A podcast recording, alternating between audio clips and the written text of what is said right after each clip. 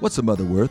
Several years ago, a person did a study to determine how much the mother at home added to her family's economic well being.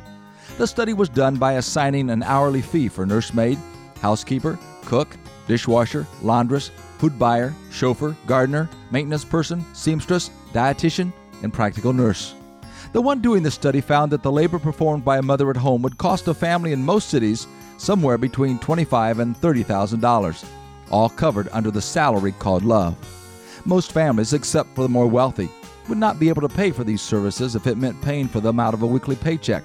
Of course, this study did not take into consideration the higher status jobs every mom at home performs, such as coach, teacher, interior decorator, religious education instructor, and child psychologist, to name a few.